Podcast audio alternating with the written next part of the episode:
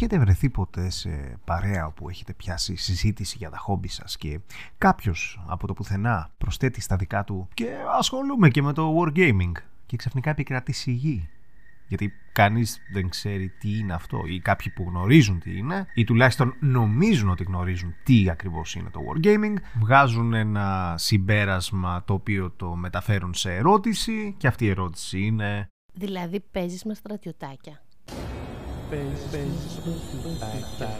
Και η απάντηση εδώ θα μπορούσε να είναι ναι, αλλά τα πράγματα είναι λίγο πιο περίπλοκα. Αν έχετε λοιπόν υπάρξει σε μια τέτοια παρέα, και είτε θέλετε να απενοχοποιήσετε το χόμπι με το οποίο ασχολείστε και να το κάνετε πιο προσιτό στην παρέα σας και πιο κατανοητό, είτε βρίσκεστε στην αντίπερα όχθη και προσπαθείτε να καταλάβετε τι είναι αυτό το οποίο έχει ενθουσιάσει τόσο πολύ τους φίλους σας που χαλάνε τον ελεύθερό τους χρόνο και τη φαιά τους ουσία και κάνουν κάτι διαφορετικό από τα συνηθισμένα, τότε μάλλον αυτό το podcast είναι για σας. Καλώς ήρθατε στο Επιτράπεζωμα.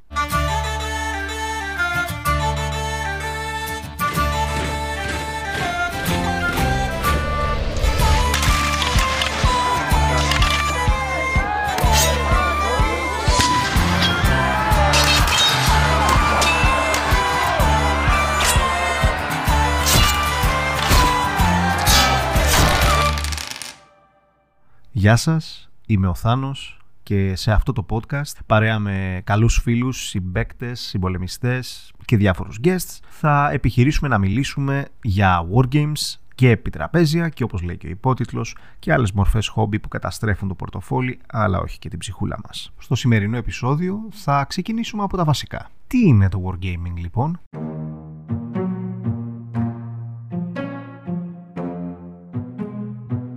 Για αρχή, ας εξηγήσουμε τον γενικότερο όρο Wargame. Το Wargame γενικότερα, όπως λέει και η λέξη, είναι ένα πολεμικό παιχνίδι. Είναι ένα παιχνίδι στρατηγικής, στο οποίο δύο ή περισσότεροι παίκτες διοικούν τις αντίπαλες ένοπλες δυνάμεις σε μια προσωμείωση κάποιας μάχης ή κάποιας στρατιωτικής επιχείρησης.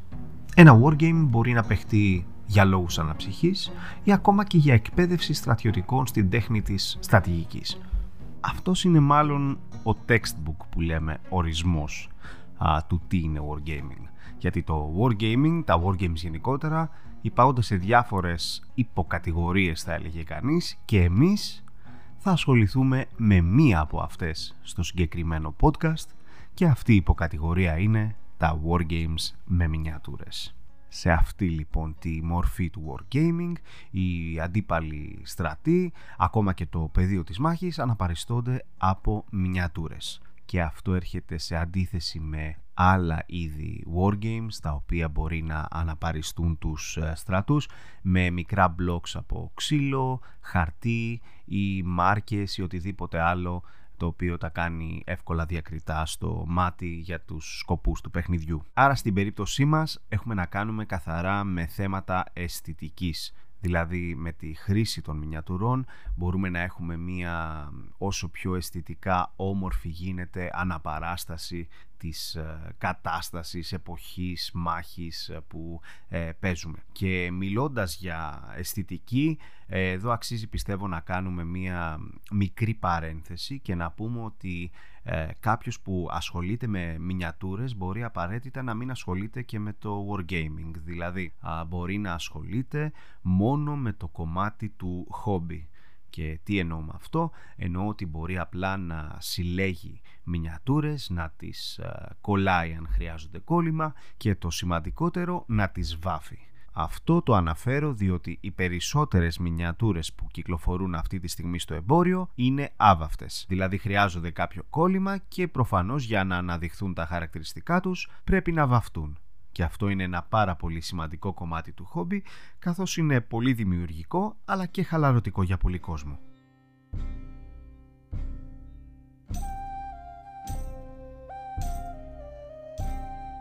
Επιστρέφοντας λοιπόν στο κομμάτι του wargaming με μινιατούρες, αξίζει εδώ να αναφέρουμε ότι υπάρχουν πολλά είδη για πραγματικά όλα τα γούστα. Υπάρχει το ιστορικό wargaming για κάποιον που θέλει να ασχοληθεί με κάποια συγκεκριμένη περίοδο της ιστορίας, είτε είναι από την αρχαιότητα, ε, τον Μεσαίωνα, την Αναγέννηση, τους δύο παγκοσμίους πολέμους, ακόμα και μέχρι την ε, μοντέρνα εποχή. Ωστόσο, το Wargaming με μινιατούρες δεν περιορίζεται μόνο στο ιστορικό κομμάτι, αλλά υπάρχει και το κομμάτι της φαντασίας, είτε είναι επική φαντασία, είτε είναι επιστημονική φαντασία. Άρα λοιπόν υπάρχουν πολλές επιλογές για όλους, καθότι τα συστήματα κανόνων είναι πάρα πολλά. Και γιατί λέω συστήματα, γιατί κάθε παιχνίδι έχει τους δικούς του κανόνες με τους οποίους παίζεται. Σε αυτό το σημείο δεν θα πούμε περισσότερα για τα συστήματα των κανόνων γιατί σε επόμενα επεισόδια λογικά θα κάνουμε και κάποια αφιερώματα σε πολύ συγκεκριμένα συστήματα τα οποία θα παρουσιάζουμε. Τα wargames με μινιατούρες στην ουσία χωρίζονται σε δύο κατηγορίες. Είτε λοιπόν θα πρόκειται για skirmish είτε για tactical.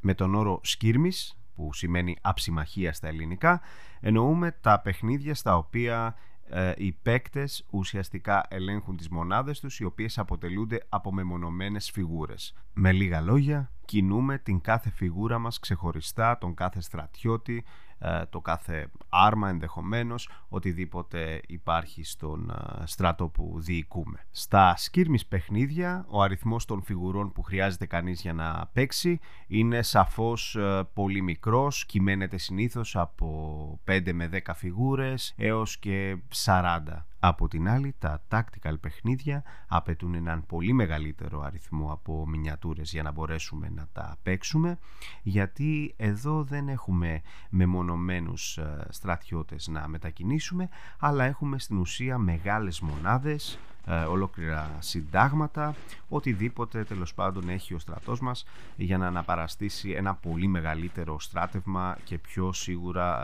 ε, εντυπωσιακό στο μάτι. Ένα ακόμα σημαντικό κομμάτι αυτών των παιχνιδιών είναι ότι παίζονται σε γύρους. Δηλαδή παίζει πρώτα ο ένας παίκτης, κάνει κάποιες κινήσεις, παίζει ο άλλος παίκτης μετά και δίνεται η δυνατότητα να παίξει ο ένας και να αντιδράσει ο άλλος και έτσι να δοθούν ευκαιρίες ε, στρατηγικών ελιγμών, ε, διάφορων συνδυασμών, ανάλογα πάντα με τους κανόνες που παίζουμε θα αναρωτιέστε ενδεχομένως πόσο μπορεί να διαρκεί ένα τέτοιο παιχνίδι. Η διάρκεια ενός σκύρμης παιχνιδιού μπορεί να διαρκέσει από μία ώρα μέχρι δύο, ενώ σε tactical παιχνίδια η διάρκεια προφανώς ανεβαίνει, μπορεί να φτάσει τις 3 ώρες ή και τις 4, αναλόγως πάντα με το μέγεθος ε, του παιχνιδιού, των μονάδων, ακόμα και τον αριθμό των παικτών που δεν είναι απαραίτητο ότι μπορεί να είναι μόνο δύο. Φυσικά μεγάλο ρόλο παίζει και το σύστημα κανόνων του εκάστοτε παιχνιδιού γιατί μπορεί να είναι απλό σχετικά και να παίζεται γρήγορα ή μπορεί να είναι αρκετά πολύπλοκο και να χρειάζεται περισσότερη κατανόηση από τους παίκτες άρα και περισσότερο χρόνο παίξήματος. Και τώρα νομίζω πως ήρθε η ώρα να μιλήσουμε λίγο πιο αναλυτικά για το βασικό κομμάτι του Wargaming με μινιατούρες, το οποίο είναι τι άλλο, αυτό το οποίο μας καταστρέφει το πορτοφόλι ξανά και ξανά και ξανά, αλλά θέλουμε κι άλλο, και είναι φυσικά οι μινιατούρες.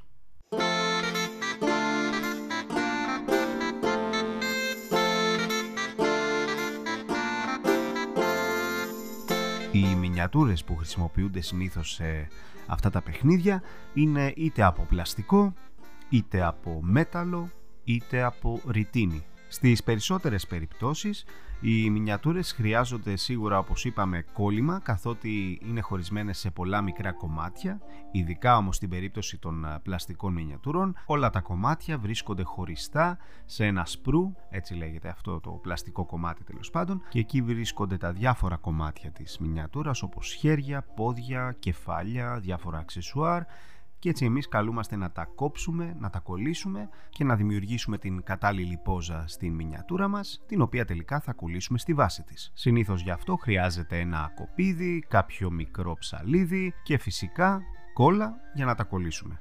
Και αν είστε από αυτούς τους λίγους όπως εγώ που έχετε αλλεργία στην κόλλα ή την έχετε αναπτύξει μέσα στα χρόνια από την πολλή χρήση, ε τότε λυπάμαι πραγματικά για σας. Αλλά και γι' αυτό υπάρχει λύση καθότι αρκετές εταιρείες βγάζουν μινιατούρες οι οποίες δεν χρειάζονται κόλλημα ιδιαίτερο έως καθόλου. Με μία γρήγορη αναζήτηση μπορεί κανείς να βρει πως υπάρχουν πάρα πολλές ε, εταιρείες που βγάζουν μινιατούρες ε, για πάρα πολλές ιστορικές περιόδους αλλά και fantasy και sci-fi αναλόγως το setting που επιλέγει κανείς να παίξει. Το Το επόμενο σημαντικό κομμάτι που αφορά τις μινιατούρες είναι η κλίμακά τους ή το μέγεθός τους αν θέλετε. Γιατί πολλές φορές μπορεί να ακούσετε κάποιον που αναφέρεται σε μινιατούρες, σε φιγούρες να λέει ε, με τι φιγούρες παίζεις, με τι μινιατούρες παίζεις; 28, 50, 30. Αυτό συνήθως οι αριθμοί αυτοί αναφέρονται σε χιλιοστά. Ο πιο διαδεδομένος αριθμός, το πιο διαδεδομένο μέγεθος δηλαδή, είναι τα 28 χιλιοστά, αλλά υπάρχουν και παιχνίδια που παίζονται με λίγο μεγαλύτερες φιγούρες, όπως των 30 χιλιοστών, είτε και λίγο παραπάνω, 50, αλλά υπάρχουν επίσης και παιχνίδια τα οποία παίζονται με πολύ μικρότερη ε, κλίμακα. Δηλαδή παίζονται με 15 χιλιοστά και συνήθως ε, πρόκειται για ιστορικά παιχνίδια που είναι πάρα πολύ μικρές όπως καταλαβαίνετε οι φιγούρες έτσι ώστε να αναπαραστήσουν έναν πολύ μεγαλύτερο αριθμό στρατευμάτων ε, στο μάτι. Και ξέρω τι σκεφτήκατε μόλις τώρα, πώς διάολο θα βάψουμε 15 φιγούρες, θα μας βγουν τα μάτια, θα καταστραφεί η όρασή μας, δεν έχω απάντηση σε αυτό. Ίσως απαντηθεί σε μελλοντικό podcast όμως από κάποιον ο οποίος ασχολείται πράγματι με 15 φιγούρες και θα μας διαφωτίσει. Εύλογα θα έχετε αναρωτηθεί ως τώρα ποιο μπορεί να είναι το κόστος α, για τις μινιατούρες. Και σε αυτό δεν υπάρχει συγκεκριμένη απάντηση γιατί εξαρτάται από το σύστημα το οποίο παίζει κανείς. Για παράδειγμα υπάρχουν συγκεκριμένα συστήματα κανόνων τα οποία υποστηρίζονται από συγκεκριμένες εταιρείες οι οποίες βγάζουν συγκεκριμένες μινιατούρες για αυτά τα συστήματα. Εκεί οι τιμές είναι τέτοιες που τις ορίζει η εταιρεία.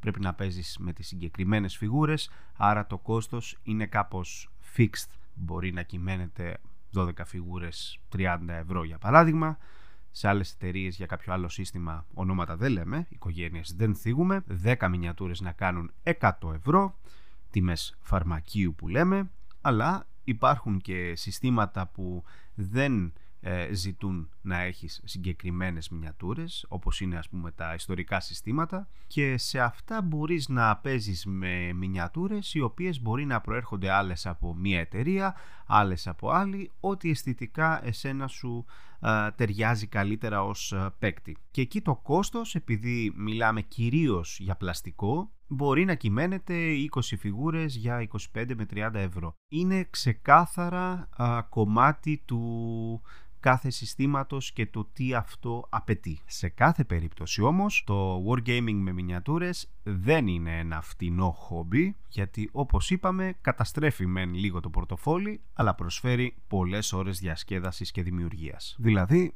σώζει και την ψυχούλα μας.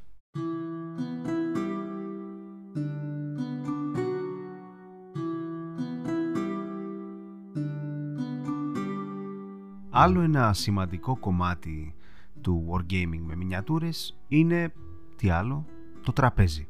Εκεί είναι που θα διεξαχθεί το σενάριο που παίζουμε, η μάχη που παίζουμε, το παιχνίδι γενικότερα και συνήθως το τραπέζι δεν είναι απλά ένα τραπέζι, συνήθως βλέπουμε ότι έχει στηθεί κάποιο τερέν πάνω, κάποια ε, στοιχεία τα οποία αναπαριστούν το περιβάλλον, είτε είναι μικρά δεντράκια, λόφοι, ποτάμια, γέφυρες, σπίτια, οτιδήποτε κάνει ακόμα πιο αισθητικά όμορφο και ρεαλιστικό το περιβάλλον στο οποίο θα διεξαχθεί το παιχνίδι. Ανάλογα λοιπόν με το σύστημα κανόνων που παίζουμε, χρησιμοποιούμε και τον κατάλληλο χώρο παιχνιδιού, γιατί κάθε σύστημα παίζεται σε διαφορετικές διαστάσεις τραπεζιού. Αν είναι για παράδειγμα σκύρμης ο τύπος παιχνιδιού που παίζουμε, απαιτεί έναν σχετικά μικρό χώρο διαστάσεων τραπεζιού όπως είναι 120 εκατοστά επί 120